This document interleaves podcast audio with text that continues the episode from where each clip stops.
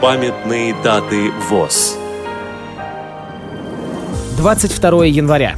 115 лет со дня рождения Давида Михайловича Зислина, клинициста-профпатолога, доктора медицинских наук, профессора. 23 января.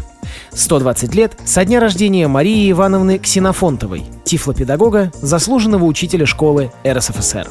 23 января.